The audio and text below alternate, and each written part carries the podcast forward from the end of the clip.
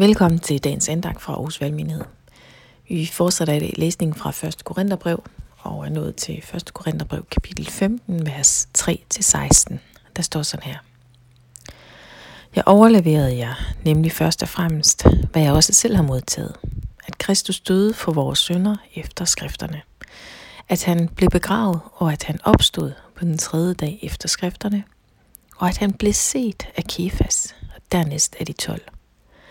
Dernæst blev han set af over 500 brødre på én gang. De fleste af dem er endnu i live, men nogen er såret hen. Dernæst blev han set af Jakob, siden af apostlene. Men til sidst af alle blev han også set af et misfoster som mig, for jeg er den ringeste af apostlene. Ikke værdig til at kaldes apostel, fordi jeg har forfulgt Guds kirke.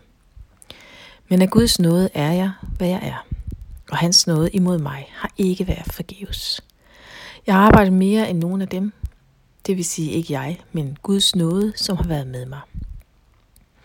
Men hvad enten det nu er mig eller de andre, sådan prædiker vi, og sådan kommer I til tro. Men når det prædikes, at Kristus er opstået fra de døde, hvordan kan nogen af jer, at jeg sige, at der ikke findes nogen opstandelse fra de døde? Hvis der ikke findes nogen opstandelse fra de døde, er Kristus heller ikke opstået. Men er Kristus ikke opstået, er vores prædiken tom, og jeres tro er også tom. Vi kommer så også til at stå som falske vidner om Gud, fordi vi har vidne imod Gud, at han har oprejst Kristus, som man altså ikke har oprejst, hvis døde ikke opstår. Men hvis døde ikke opstår, er Kristus heller ikke opstået. Men er Kristus ikke opstået, er jeres tro forgæves. Så er I stadig jeres synder, og så er også de, der er sovet hen i Kristus, gået fortabt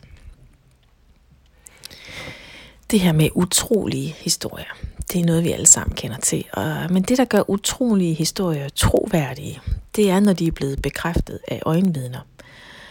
Og i vores dag, der skal der også helst kunne video dokumenteres på telefonen, at det og det er sket. Små videoer, der bekræfter virkeligheden. Levende billeder, som kan deles igen og igen. I dag her i Korintherbrevet, der er Paulus helt inde ved kernen i evangeliet altså helt inde ved det, som vi ikke må gå fejl af. Og det var nok noget af det, nogen var begyndt at gå fejl af i Korinthermenigheden. Vi må simpelthen ikke gå fejl af, at Jesus døde, blev begravet, og at han opstod. Han blev altså ikke graven. Døden var ikke slutpunktet, og han blev set. Jesus blev set. Helt konkrete navngivende mennesker, som du og jeg, så Jesus. Blev øjenvidner til den opstandende Jesus. Det var ikke bare en vandrehistorie, men det var virkeligheden. Jesus blev ikke graven, men han opstod. Og vi skal opstå med ham.